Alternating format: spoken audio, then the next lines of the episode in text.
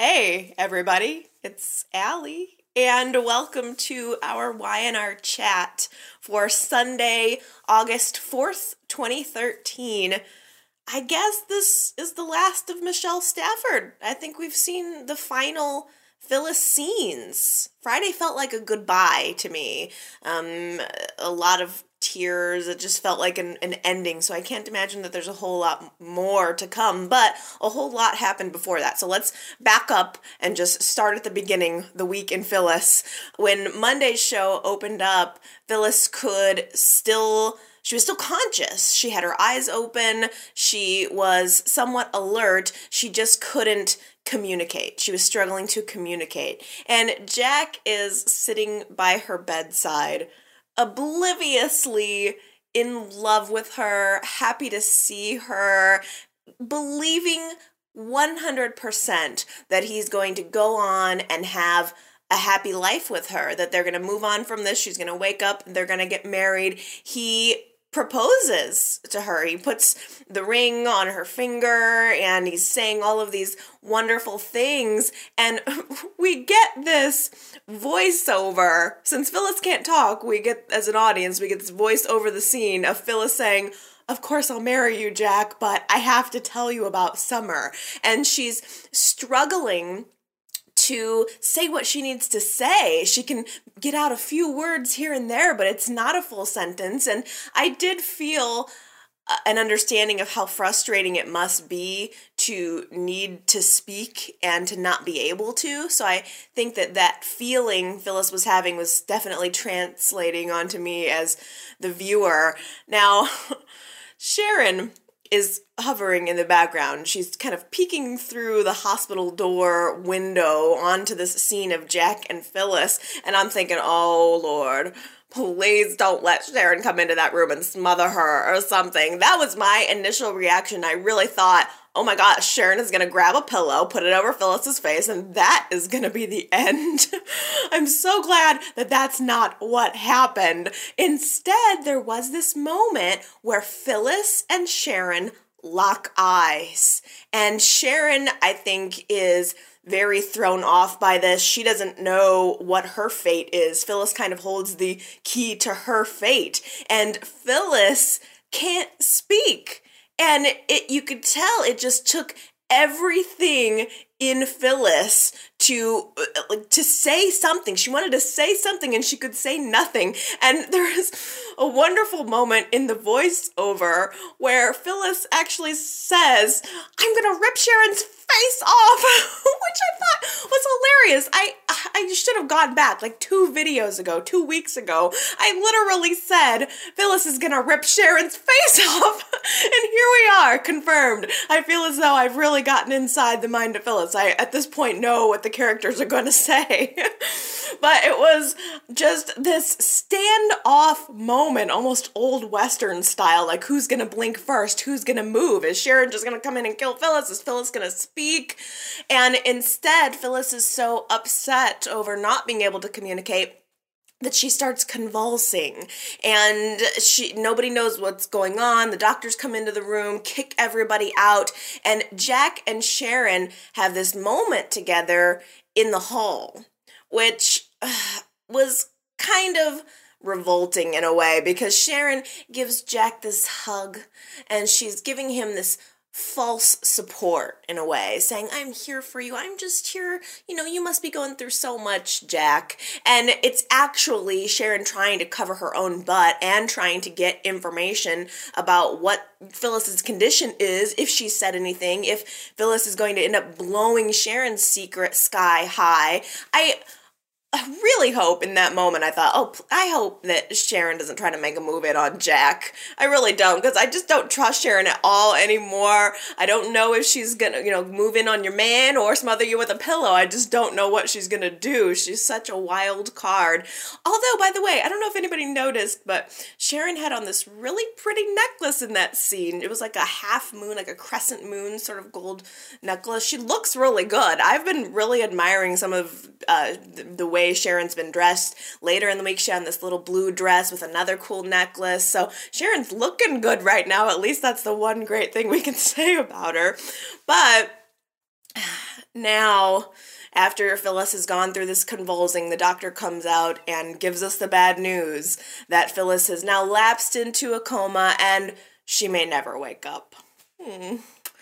So that's that. That's, that's the last we're going to be hearing from Phyllis anyway. Now, onto the scene comes Daniel. And it was really nice to see Daniel. He's a familiar face, especially in the midst of all this medical drama, and he has a connecting moment with Summer where, you know, we realize that Daniel's really the only part of her family that's staying the same. He's he's her brother. He always has been. He always will be. This is something that that Summer can at least count on.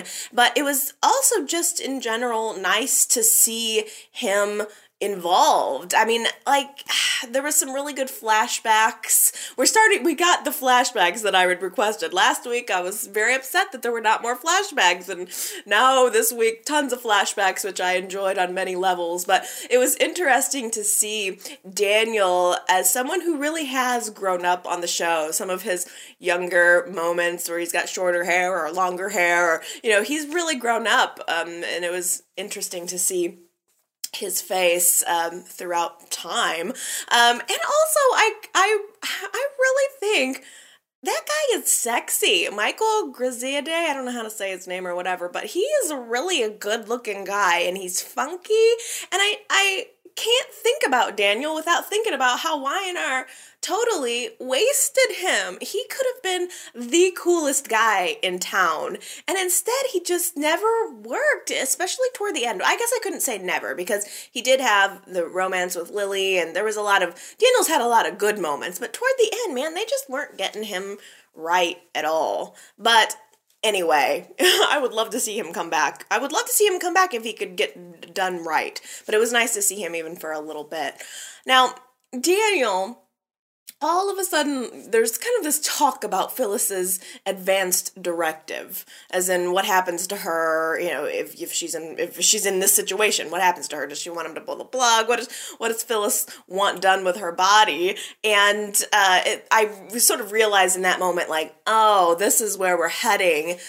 Daniel's got something on his mind. Daniel has come back into town. He's got some fury about him, um, possibly a little bit of guilt, realizing that this has happened to his mother and he really wasn't around for it. So you can tell he's got something that he wants to enact. And there's this wonderful little scene where Jack is sitting by Phyllis's bedside and he's reading to her from the, whatever book she was reading. She probably had it on her nightstand. He picks it up. He, he, he flips through it. And he also finds her to-do list inside the pages of the book that she was using as a as a bookmark. And Jack's sitting by her, reading her, reading to her from the book, and then going over her to-do list. And there's one thing on the list that was, um, it was Summer-related. I think it was buy up every copy of the magazine that Summer's going to be in. And Jack said, I'll take care of that for you. And then there was something having to do with him and a surprise she was creating for him. And he was, you know, asking her a little bit. I mean, she's unconscious. And he's saying, so what was this surprise? It was just, that was a good moment. I, I should have rewound that and watched that a couple of times, but Daniel comes into the background and he observes kind of what's going on between his mother and Jack, and he reveals finally that his plan is to take his mother to Georgia with him. He wants to take her to an experimental facility for coma patients. I'm sorry, but an experimental facility for coma patients off the coast of Georgia. How soap opera is that? I mean, that would probably never happen in real life. I, it's just, it's a, it's, it conjures some weird, uh, one flew over the cuckoo's nest sort of imagery, and uh, it's, I feel like it was, it's kind of, this is just me. I mean, I understand it's storyline driven, but I think it's kind of a jerk move for Daniel to come in and try to take charge of this situation and insist on taking Phyllis away from the family. He's isolated out there in Georgia. He doesn't even live next door to the facility. It's still even a couple of w- hours away from him, but he wants to take Phyllis away from the majority of her family to take her to this facility. And I thought, well, that's just kind of, um, I just think it's kind of jerky of him. But on the, you know, I understand that it's storyline driven, and I do think it at least leaves the door open for a return. You never know when Phyllis is going to pop up out of that coma. But I thought it made Daniel look a little bad. I don't know. I mean, he hasn't been around in a while, and he just kind of comes back and is going to take Phyllis away from everyone in her family. He really had a fury about him. He pretty much tells everybody off. I mean, when he has this idea, he starts to tell the family members one by one, and nobody is happy about it. Immediately, everyone is resistant. No, we're not going to let you take Phyllis away from us. What are you talking about? He and Daniel just fights right back. He tells Avery, you know what? You're no sister to her. So you really don't have anything to say about this. And furthermore, Nick, you're not her husband, so you can just go to hell. In fact, both of you all can just go to hell. And I did think that was a powerful scene where Daniel just dropped down some truth. He was like, look, you guys really are not close with Phyllis. You have betrayed her on many occasions. You think you're family, but you certainly don't act like family. And so I thought that was, you know, I, well, I don't necessarily agree with Daniel's idea. I did sort of enjoy him telling off Nick and Avery, but Jack is going to be the hard sell. Jack is going to be the one who is going to be most resistant to this. And Jack even flat out said, I am not going to let Phyllis become a science experiment. I mean, I wouldn't either, you guys. I, I think I would never. It seems so, I mean, experimental. Maybe that's just me, but that's got some negative Uh, connotation, doesn't it? I don't know. I would not enjoy that. But anyway, Jack is the one that's that's um that's gonna have the biggest problem with this. And we saw so many wonderful flashbacks this week. There was a great montage of Jack and Phyllis and him having proposed to her for when he did the first time. And gosh, I really would have, I could have even seen more. Michelle Stafford has been on for quite a while. Did you notice though that none of the flashbacks, I'm pretty sure, none of the flashbacks that we have, that we saw this past week were before she left the show the first time, because Phyllis was on the show for a couple of years, like ninety-four to ninety-six or something like that, I want to say. And she was nuts. I mean, it was like a totally nutso character. She left for a couple of years and then came back and was more muted. You know, she was the sort of the new and improved Phyllis. She kind of had a job. She was more of a professional. She was a little more mentally, emotionally stable, a little more. But all of the flashbacks we saw were after she came back to the show. Because back when the whole Tim Reed thing, when Tim Reed died, there were some good flashbacks of her before, or maybe I watched it on YouTube. I don't even remember. But the Phyllis, I don't know, maybe it's just me, but the Phyllis I really enjoy seeing is that pre uh, leaving the show Phyllis, the really wild and wacky, flaming redhead, just seductress. Those were, those are some really, really um, great times. But I did enjoy the flashbacks of her and Jack, of course. Um, the surprising thing, the surprising turn of events, I guess it was, was out of nowhere, Summer started expressing that she actually agreed with Daniel, and she went to Nick and she confessed this, that she felt that maybe sending Phyllis to a facility is the best thing for her. And it it's odd because naturally Nick was concerned. He didn't agree at first, but it's odd that the children were the ones who agreed that this was the good idea. And it it became a, a point of Daniel and Summer, the children, having to convince the adults that this was the best thing uh, to do. But Summer had to give the hard sell to Nick to try to get him to um, change his mind. And furthermore, Summer asked Nick to convince Avery to go along with this idea, because Avery was not having it. She was not about to let someone step in and take her sister away, the sister that, for crying out loud, she's taking quite a bit of advantage of. It seems like Avery didn't particularly appreciate Phyllis until she was already gone. But Avery... Um, she is determined to find some type of legal precedent to um, keep Phyllis around, and Nick is now in this awkward position of having to convince her otherwise and sort of relay what Summer's wishes are to Avery, and Avery is very resistant. In fact, Avery lashed out at Nick pretty hardcore.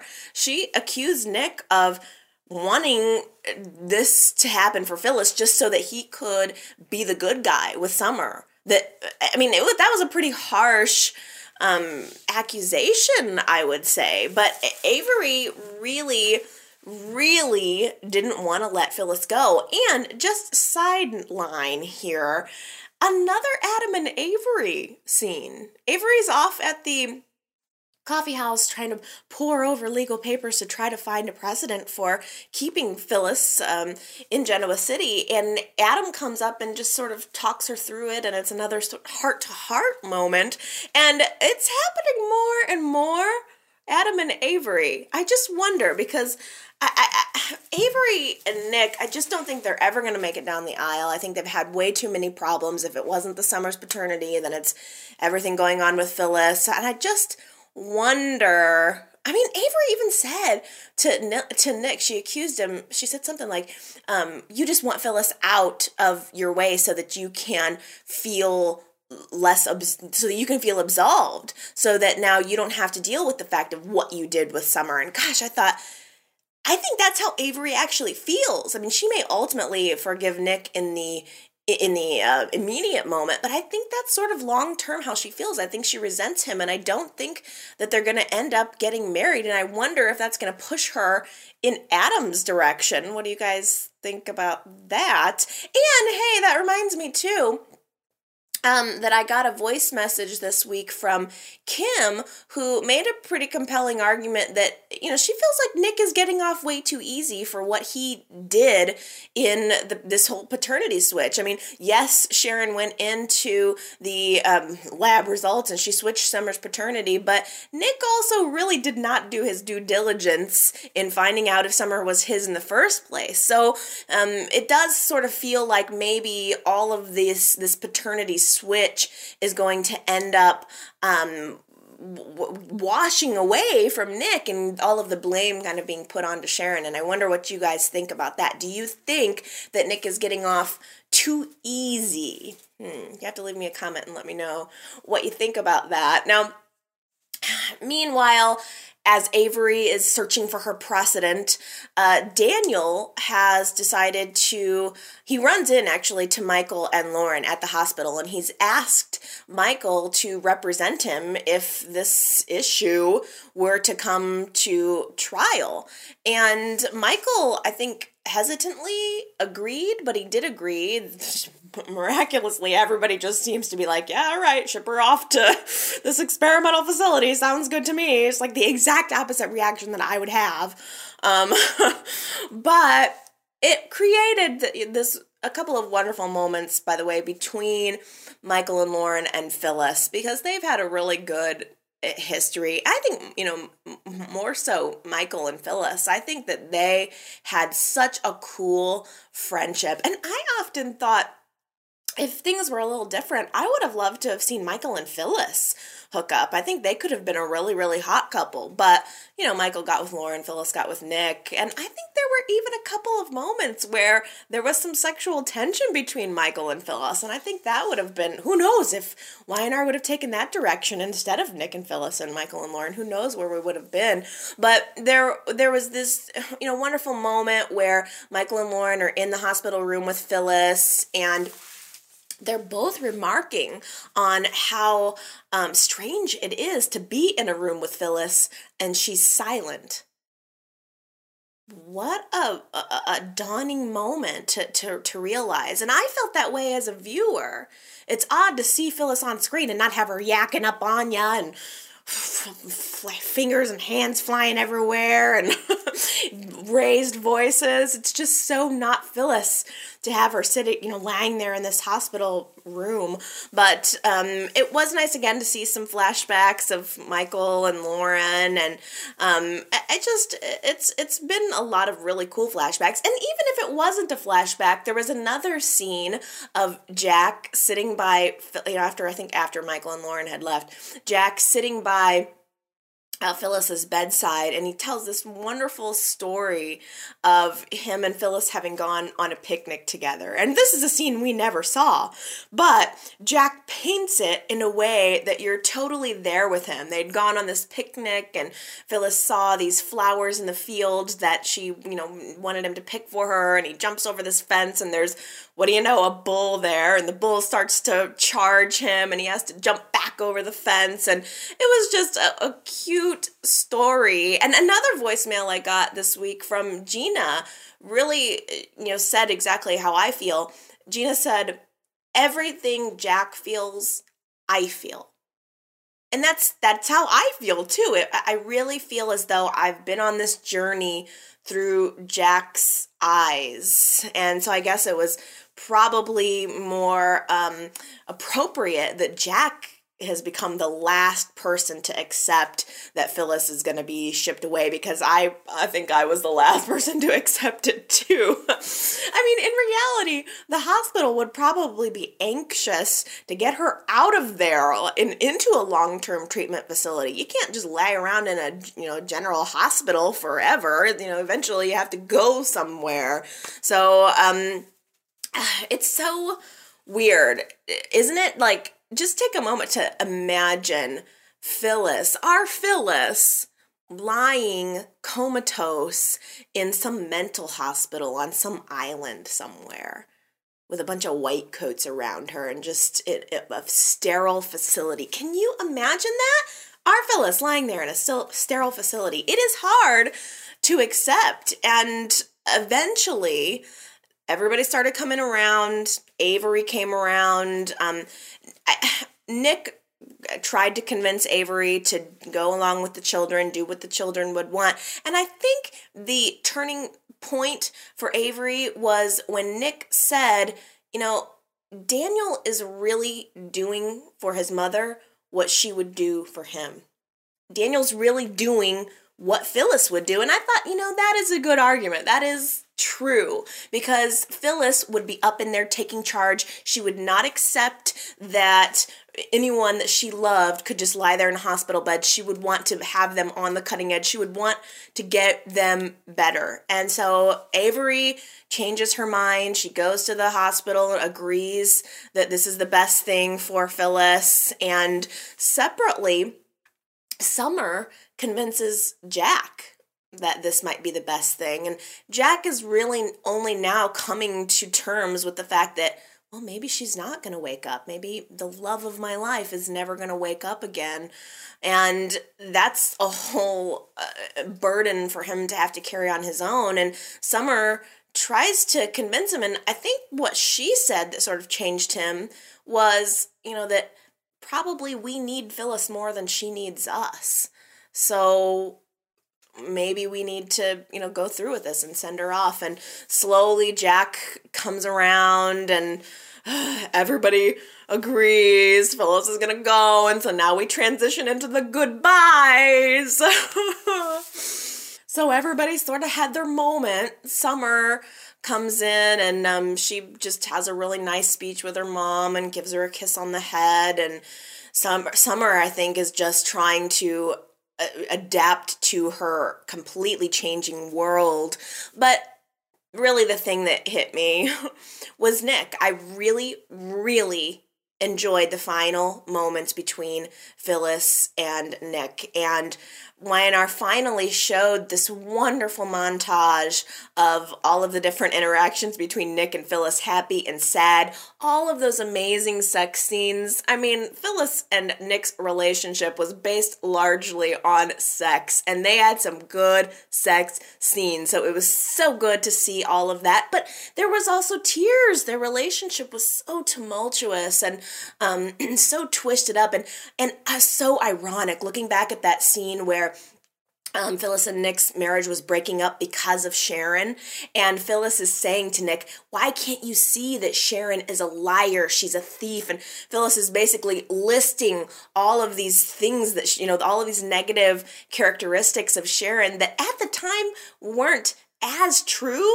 And now, I mean, just looking at it in retrospect, it's like, gosh, she was right. Phyllis was right about Sharon. And it was ultimately Sharon that caused her end. So it was haunting to look back at uh, that particular flash- flashback scene. But just thinking about Phyllis and Nick's relationship, I loved them. I mean, I really respected Nick and Sharon's marriage, but I got pulled in by that affair with Nick and Phyllis, and I was along for that ride, and I loved them as a couple very much so. And so thinking about the uh, tenure of their relationship, I welled up. That's when the st- the tears started coming. And uh, Nick's final line to Phyllis was, I'm not going to say goodbye to you because I expect that you're going to come back someday.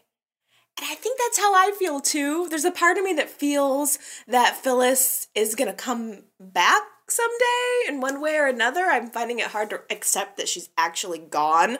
But that whole scene with, with Nick's goodbye was really just opening up the floodgates for Jack's goodbye, because everyone is getting ready to, they're getting ready to ship Phyllis off. It's like the very last moment, and Jack says, just give me one minute. He runs into Phyllis's room, he takes out the engagement ring, and he slips it on her finger, and he says, I am gonna wait for you. I promise that I will be here when you come out of it. I mean, he...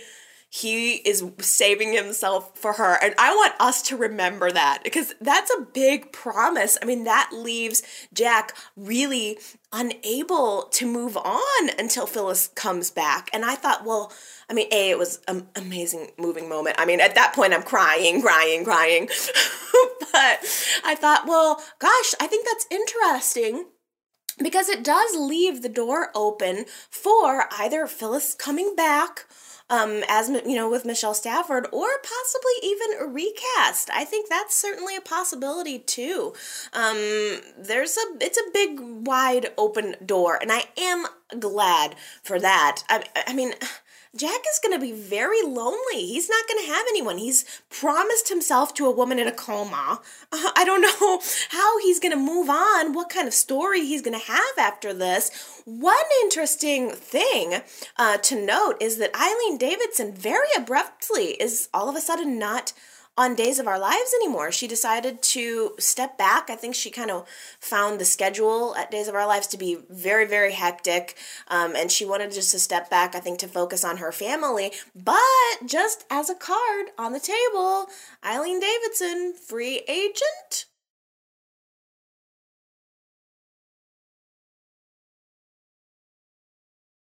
You know, I don't think that Sharon is a monster. I don't exactly have the same opinion about Sharon that Phyllis does. But at the same time, it's really hard to make excuses for Sharon at this point. She is something else. She is something above and beyond what I ever would have expected. Um, she is the new villain of the show.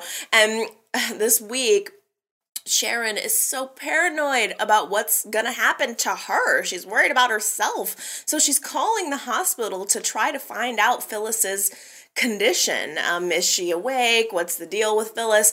And nobody will answer her phone calls. And Sharon has this interaction again with Cassie's ghost, and Cassie's ghost asks Sharon if she regrets what happened. And Sharon's response was that the only thing she regrets is Phyllis finding out that she switched those paternity results. Jeez, man, that's kind of harsh. Sharon, don't you think? I mean, that's a little extreme. I would think you would have maybe some larger regrets other than just Phyllis finding out about what you did. There's been a lot of major activity, and you that's the only thing you regret?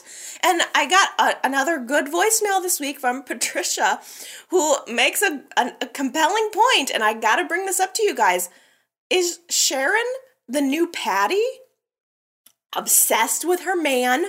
Um, no one, nothing will stand in her way of getting her man, and not even children, by the way. Patricia brought up the point, remember when Patty kissed Summer with that pe- with those peanuts, and Summer had the peanut allergy, and then she go- goes all, you know, and, and uh, it, it eventually got Phyllis out of the way, out of Jack's life, which was Patty's only um, one-track mind. Patty only wanted Jack, and she didn't have a problem getting Summer sick as a way to get Phyllis out of Jack's life, and here's Sharon doesn't really mind ruining Summer's life in order to get with Nick. That's a pretty darn good point, don't you think? And, I, I mean, not to mention the fact that Patty always had this sick uh, idea in her mind that if she just got rid of all the other women, then Jack would fall in love with her. And that's sort of where Sharon is now. If Sharon just gets rid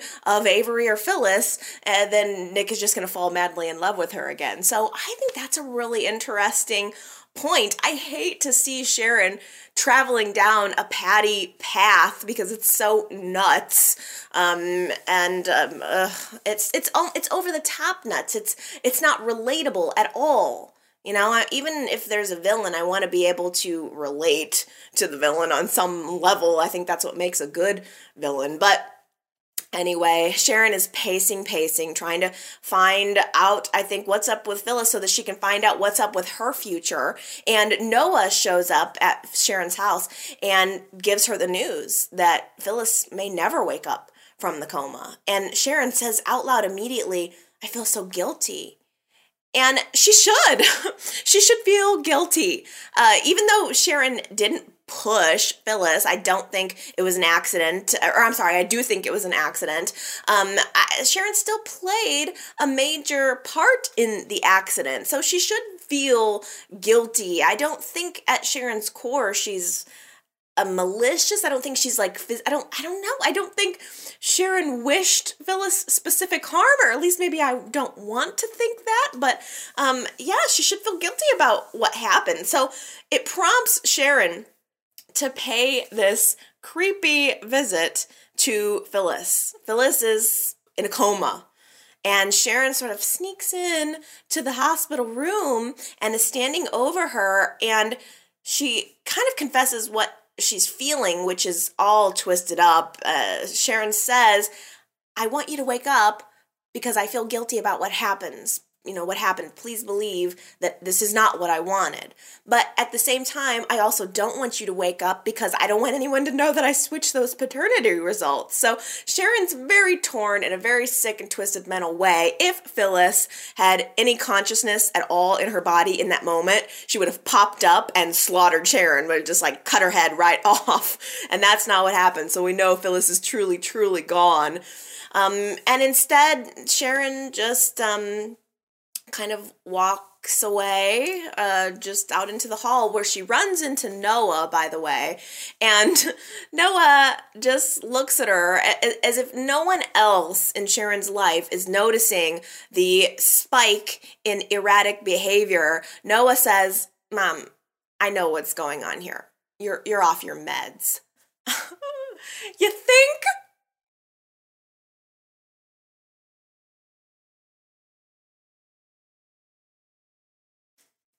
Melanie is taking revenge to a whole nother level.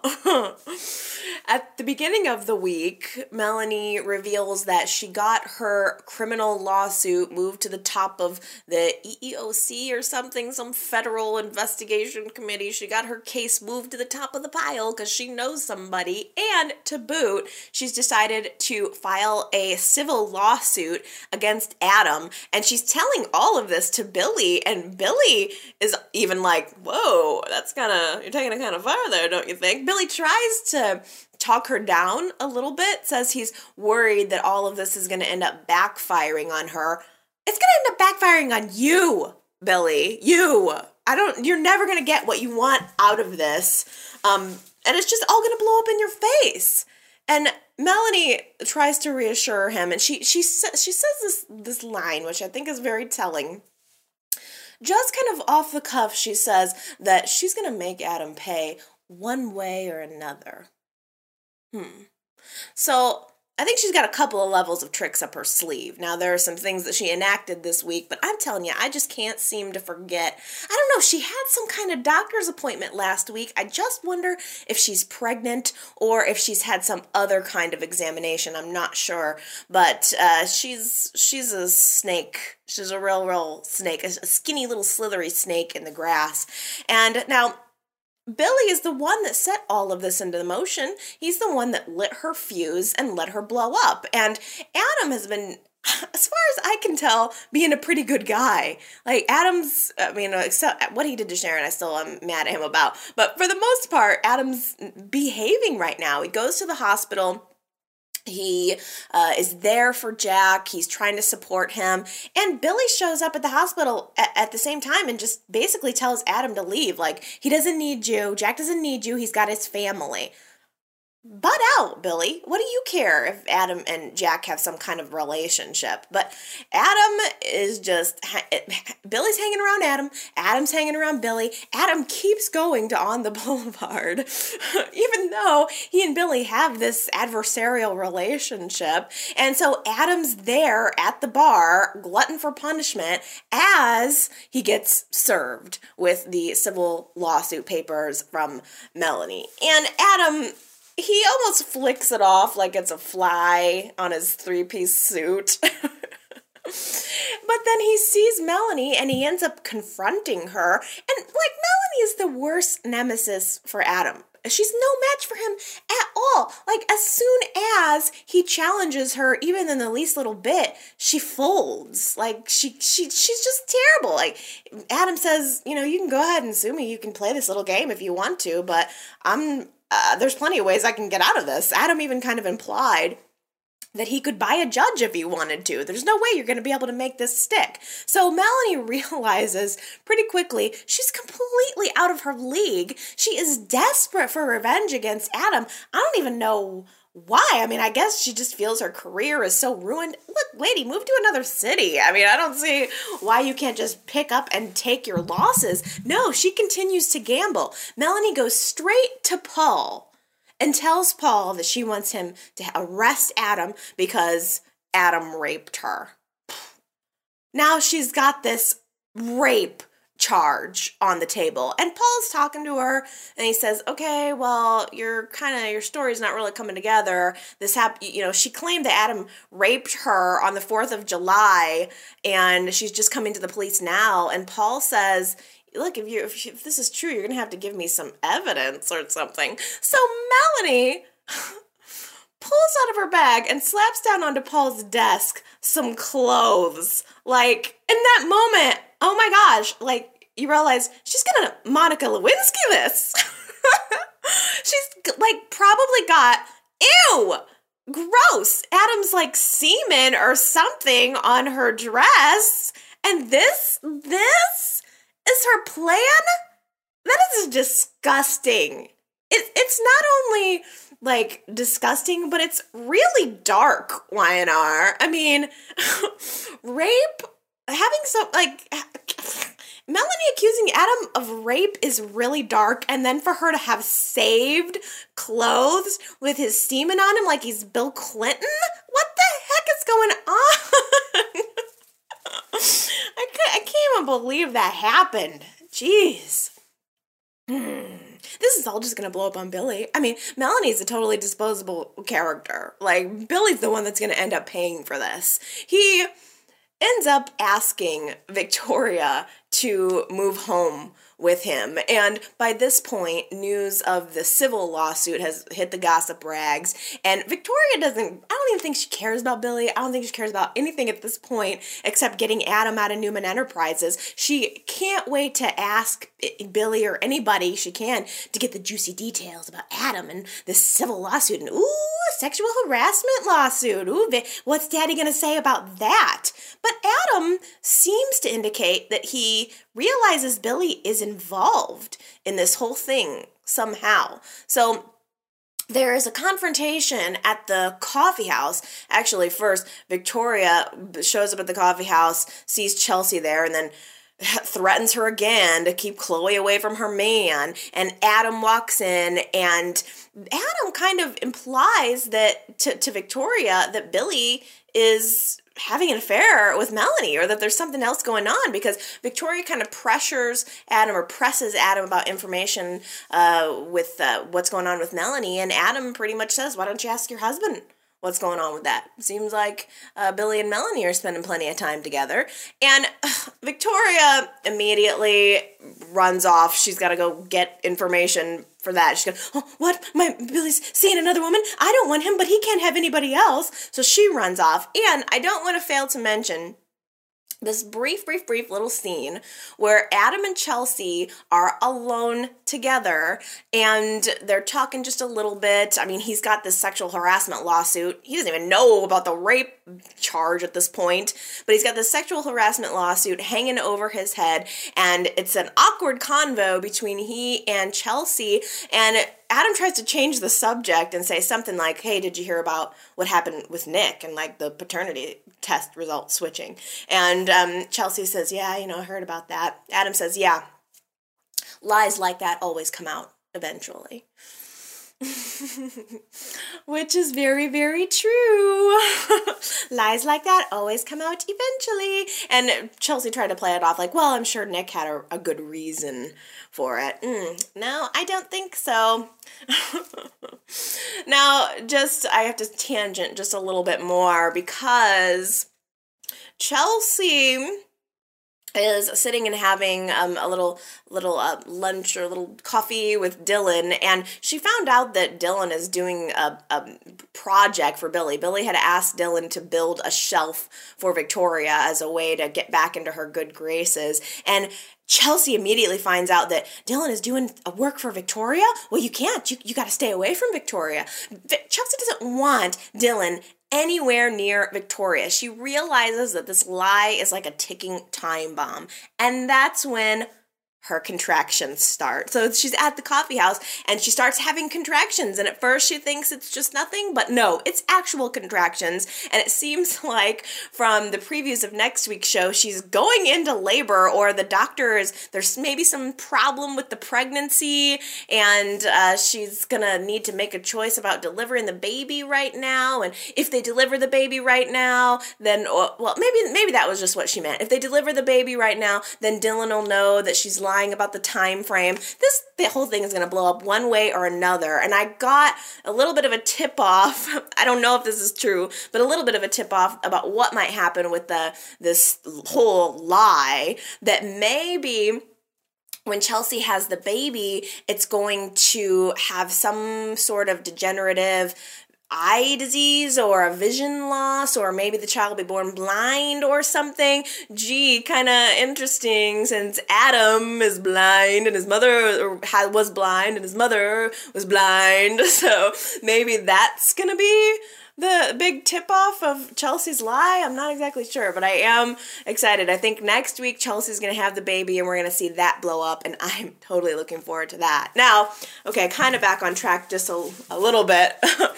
Victoria, after she finds out about what, you know, Adam said regarding Melanie, Victoria goes to Billy and she confronts him. All she hears is that Billy is spending time with another woman, and she has to go and Uh, confront him about it. Like, gee, I don't know, maybe is there any way you can blackmail Melanie to keep her away from your man? I mean, she's Victoria. It's ridiculous. It's ridiculous to me, the lengths that both Victoria and Billy are going to separately to get back together rather than just communicating with one another. Victoria's getting all blackmaily.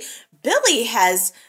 He has um, really, I think, screwed the pooch by even getting involved with Melanie in the least. He's gone to this drastic measure of trying to get Adam in the sexual harassment suit. And it's just, it, Billy and Victoria are both choosing totally convoluted paths toward getting back together when if they would just communicate with one another and work on their marriage, they could be together. It doesn't make any sense to me whatsoever. And I just don't know if I even care about Billy and Victoria getting back together at all anymore. And I really want to know from you guys. Like, I am so tired of this. Billy and Victoria have been on the outs for so long. Their marriage has been unstable for so long. Is it even worth them getting back together at this point? This this is the question of the week. You've got to tell me, should Billy and Victoria stay together? And I've got a poll, a, a new poll up at Y R chat dot com if you want to go vote in that poll. Should Billy and Victoria stay together? I mean, I'm tired personally of the back and forth about it. If you want to stay together, then stay together. But this is ridiculous. So you gotta tell me what you think. I need to know how other people are feeling about this. Y R chat dot com, should Billy and Victoria stay together? Let's freaking get the answer to this question once and for all. Now, again, the rape thing is getting really, really dark. Back in Paul's office, Melanie is telling her story of her version of the story of Adam raping her, and there's this, I don't think it's a flashback, I guess it's sort of like an imagine, her, in her mind, like her perspective, her tale of what happened when Adam supposedly raped her, and they're in a hotel room at the athletic club, and Adam's asking her if she basically has been spying for Victor, and she's all innocent, and oh, you know, what? Why would you think that I was spying for Victor? And then Adam, like, grabs her by the throat and says, there's a price for betrayal, and he just rips her clothes off and rapes her. Gosh, Y and R. Like, I didn't need to see that scene. That was, like, and they even showed that scene in a preview for the, for, like, what was it, Thursday's show, and I was like, oh my, what, who, that's so, so unnecessary. I don't know, maybe that's just me, but it apparently worked in combination with the semen dress or clothes or whatever she has. Paul arrests Adam at On the Boulevard right in front of Billy and Victoria for rape. So Billy is getting his wish. He wanted to see Adam dragged through the mud, and now here he is with a front row seat for the whole thing. And Victoria just thinks she's going to hop right into the chair at Newman Enterprises and take over Adam's spot and run the company. And she's probably right. I personally wouldn't be surprised if Melanie is still working for Victor, and Victor has orchestrated this whole thing to get Adam out. I mean, everybody wants Adam out of Newman, even though, as far as I can tell, he hasn't done anything except a good job.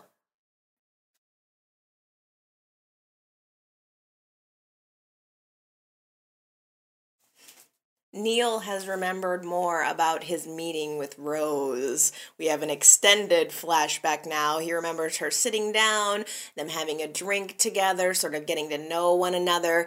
Neil doesn't remember very much about the situation, other than that he's met this mystery Rose, and he was totally drunk at the time. And he ends up uh, telling Leslie that he remembers meeting someone named Rose, and they decide they need to find out if it's the same Rose. So they both head to the Evanston, trying to find the bar. They do. They end up finding the exact same bar that Neil was in with Rose. And eh, the mystery continues. They're hot on the trail of who this Rose is and how does it connect to the internet stalker. And there was kind of a funny scene where Leslie is at the bar and some guy comes up and starts to hit on her, and Neil walks up behind him and pretty much drags the guy out of the bar like a mama cat carries a kid, you know, carries her kittens by the scruff and like throws him out. And the bartender's all grateful for Neil doing that. And so Neil ends up talking to this bartender a little more, and the barkeep apparently has an amazing memory. What do you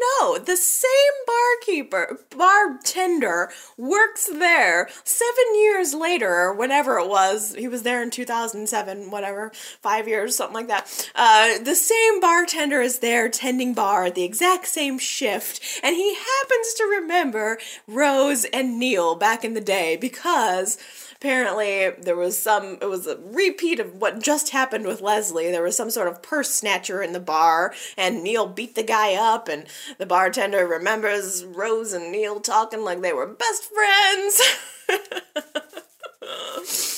Jeez. Oh, kind of ridiculous, right? I don't know. Maybe it's just me, but...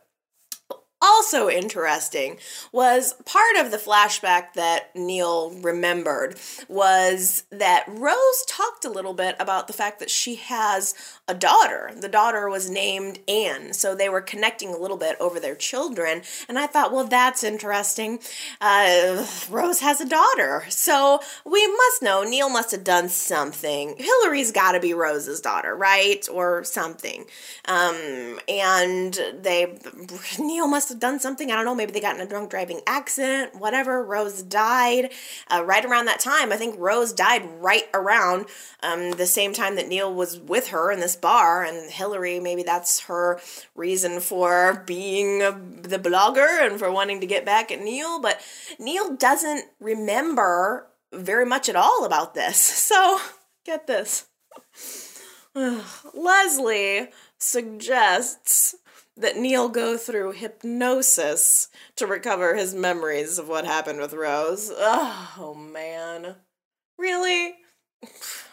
Phyllis is going to an experimental mental hospital off the coast of Georgia, and now Neil may undergo hypnosis to recover his memories? What is this? nineteen eighty-five?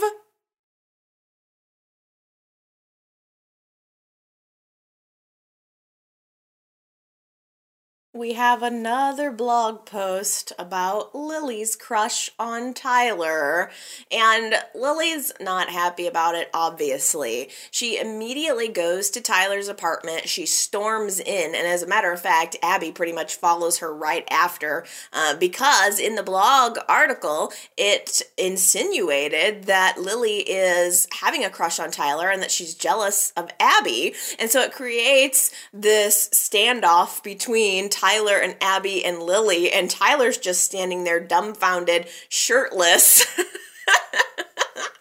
conveniently shirtless, as Lily and Abby are in there interrogating him. I mean, Lily thinks that he wrote the blog article. She can't think of, she, she feels like Tyler's come into her life and ruined it uh, with his sexiness, and now possibly with a blog article. And the fact that this blog article mentioned that whole scene at the Underground where Lily and Cane were trying to have a good time. Tyler comes in with Abby, and Lily was obviously jealous. It says to me, again, obvious that it was Hilary. Hilary was there that night. Hilary admitted to being at the Underground that night. So she was there seeing them, and now she's obviously writing blog articles about it. So uh, it's totally Hilary. Um, we have the connection. I just don't know where what's beyond this. Um, I thought it was a, a little interesting that Lily leaves Tyler's apartment and t- Tyler's left there standing with Abby trying to explain himself, and he reveals that yes, there is some truth to it. He did have a crush on Lily, and he even said, Lily reminded me of someone from my past, obviously a love that didn't work out, and I saw in Lily a way to make it right, and now I realize that I can't do that, and I'm moving on. And so Tyler and Abby start talking about how They really want to do things right this time. They're really glad that they're waiting to move on their relationship. They're feeling very mature with themselves for just abstaining from sex and doing things the right way. And then a second later, Abby jumps on him and they start making out and presumably have sex. So much for the maturity and the waiting and, you know, everything you just said. Now, meanwhile, Lily tromps off, has to, unfortunately, has, has to settle for her sexy, successful uh, husband. Uh, I don't know what's so wrong with Cane. Like, Cane, what does he, dog's meat? I'd be pretty happy to have Cane as my husband, and he's sexy and successful. I mean, what's wrong with Lily's life? But she calls Cane to kind of play off the blog post. She knows he probably saw it, and she tried to act like, oh, it's just nothing, when it totally bothers her. You know, I think Lily needs to get her job back. She has way too much time to sit around and worry about this blogger and go track down Tyler and what he's doing. She needs a life of her own. I mean, you know, the second Lily starts to feel insecure about Cane and Hillary's relationship, she's just going to go use it as an excuse to jump on Tyler. That's what she really wants to do. It's only a matter of time until that happens. She's got way too much spare time on her hands. So Cane comes back and he is upset about the blog post, and Hilary comes in and she says, you know, I feel so bad because obviously, um, th- you know, my presence is making things worse because the blogger implied, I guess, in last week's blog post that Cane was seen with her. And so Hilary offers to quit, says, you know, if I'm causing this much trouble, I'm just going to quit. And of course, they can't let her quit. They have to hang on to her and try to sort of keep up the appearances that their marriage is totally fine. They're not worried about this whole blogger thing at all. Lily and Cane are solid. Whatever. Everybody can see straight through this failing relationship. The thing I think that's come out of all of this that's the most exciting is Hillary's potential. Like, frankly, I love the idea of evil Hilary.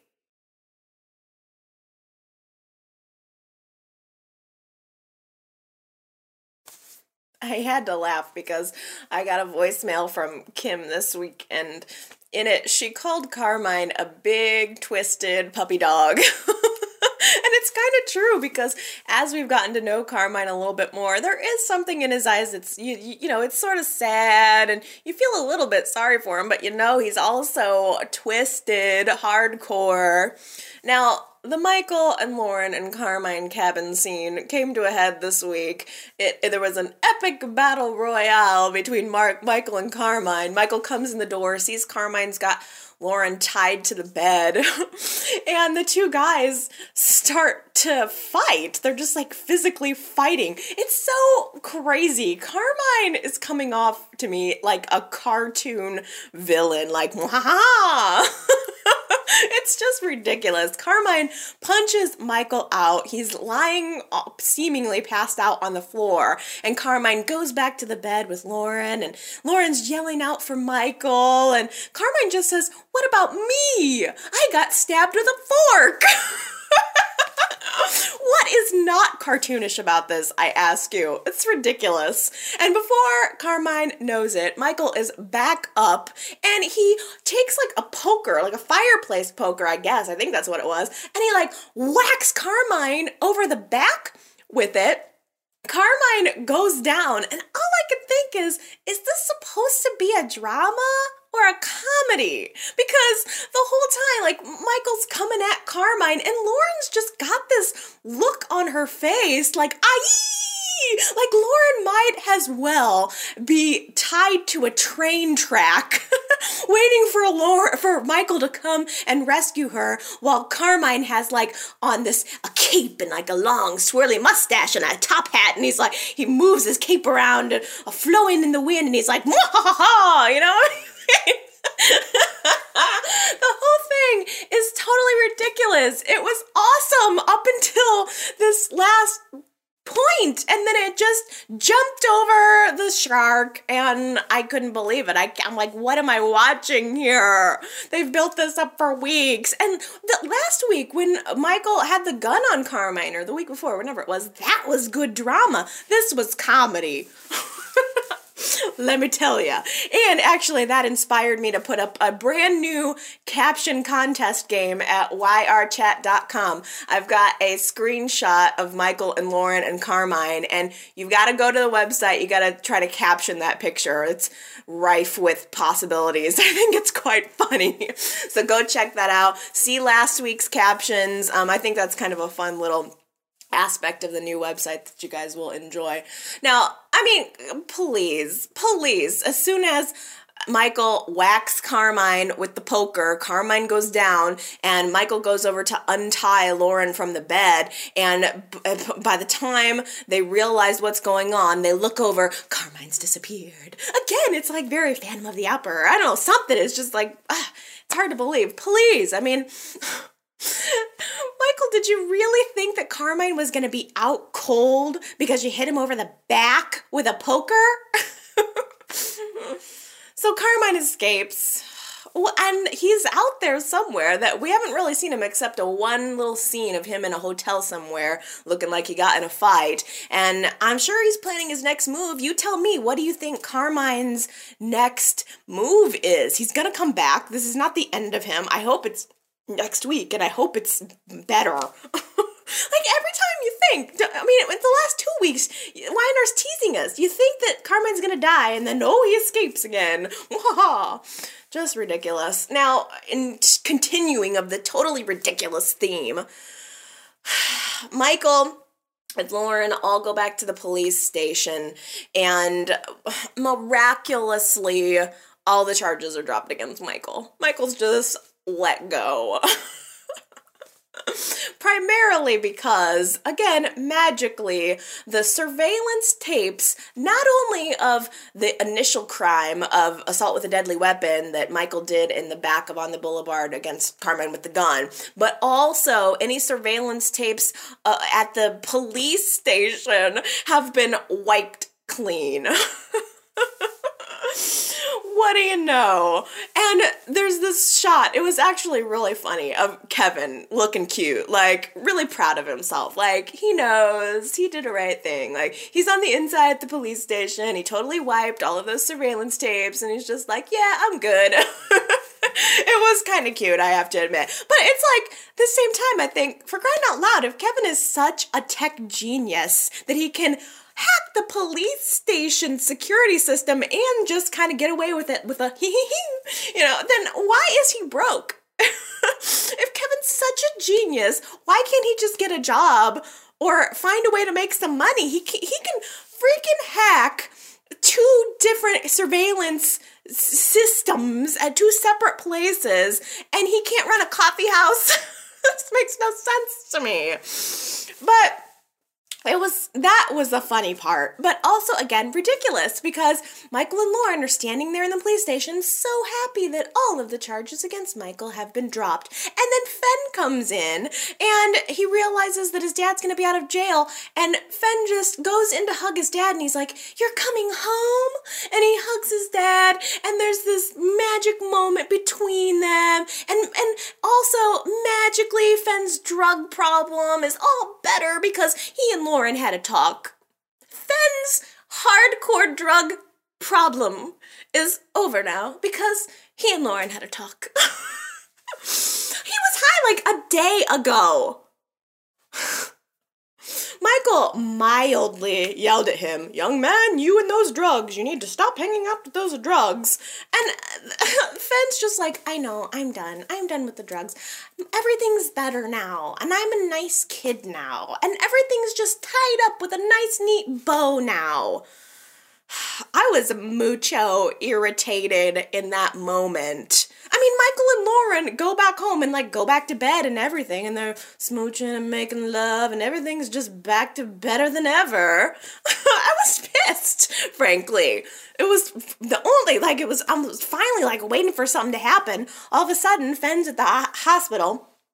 I think to see Summer, yeah. Yeah, Summer, Fen goes to the hospital to talk to Summer because her mom's in, in the hospital, and all of a sudden Fen is super wise, and he's giving all these nuggets of wisdom to Summer, telling her to hang in there, you know? I mean, what? What just happened here? This whole Baldwin family situation has spiraled into insane depths, and now all of a sudden everything's better. But then, Fen starts eyeballing some pres- prescription pills that some nurse has just conveniently left out in the middle of the waiting room. And next thing you know, Michael and Lauren get a phone call. Fen has been arrested for stealing drugs. I don't know. Maybe if Lauren and Michael would have spent some time trying to repair their family instead of just their sex life, this wouldn't have happened.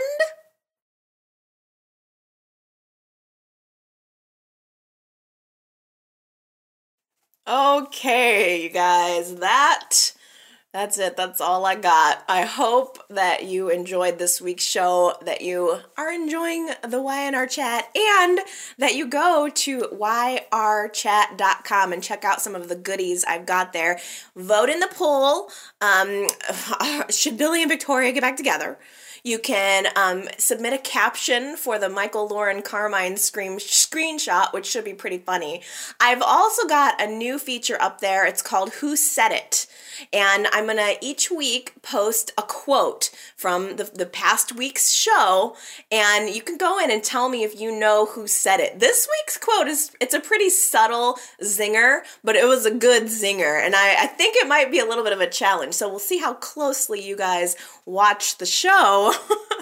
And see if you can get uh, guess that quote. But the site is also actually really cool because Y R chat dot com. It's got forums that you can talk to each other with. But like the coolest thing I think is that it's built on a social networking platform. So it's kind of like, it's got some like Facebook-esque features to it. There's a public chat area. If you go to the community link on the main menu bar, there's a forum, there's a, a, a public chat area, but in the bottom right corner of your screen, there's also a private chat box, kind of like on Facebook, and you may very well catch me on there. If you go to the site, like create an account, I think you have to create an account to use the chat box, um, and uh, you can see which Y and R chat people are online, and there's been quite a few, a decent amount of people online, and you may very well catch me. So if you go to the site, register for an account, and look down in that main um, chat box, then uh, if, if there's a little green dot by my name, I'm online, and I have been chatting with some of you guys in, in, in private chat. So if you want to hook up with me,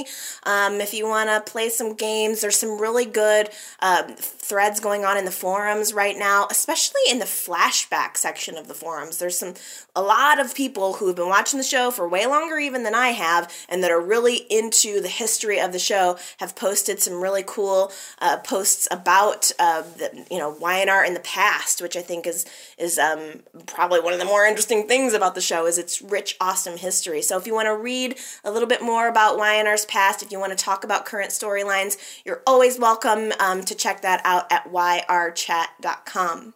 All right, podcast peeps. I think that n- next week Chelsea's going to pop, and I'm looking forward to seeing that. I just want to see her lies get caught. I want to see her get busted desperately. I know that Catherine's funeral has got to be coming up by the end of the month. Oh, that's going to be, it's going to be a virtual who's who of Genoa City. Anybody that's ever been in Genoa City. I read that Michael Damian is coming back as Danny, so I assume Christine will be back. There's going to be a lot of people present for Catherine's funeral. It's going to be a lot of happiness, a lot of tears, and I am really glad that I have you guys to share that with. So definitely tune in next week, um, and we'll chat again about the show. You're always welcome to um, send uh, me a, a comment. Uh, there's tons of ways you can comment at Y R chat dot com. You can call in, leave me a voicemail, three oh nine, five eight eight, four five six nine, or you can send me an email. I have a new email address. It's Allie, that's A L I, at Y R chat dot com. So it's Allie at Y R chat dot com. So however you guys want to contact me, whatever is most convenient for you, please feel free. Um, I'm going to try to be online Sunday night, uh, maybe from ten to eleven Central. Try to be on the website at Y R chat dot com. If anybody wants to chat, we'll see. Um, but you, you can catch me there throughout the week, uh, typically, if you want to. Uh, just catch me live or, you know, just message me anyway. Whatever works for you. Okay, well, I love you guys, and I'll see you next week. Everybody have a good one. Mwah. Bye.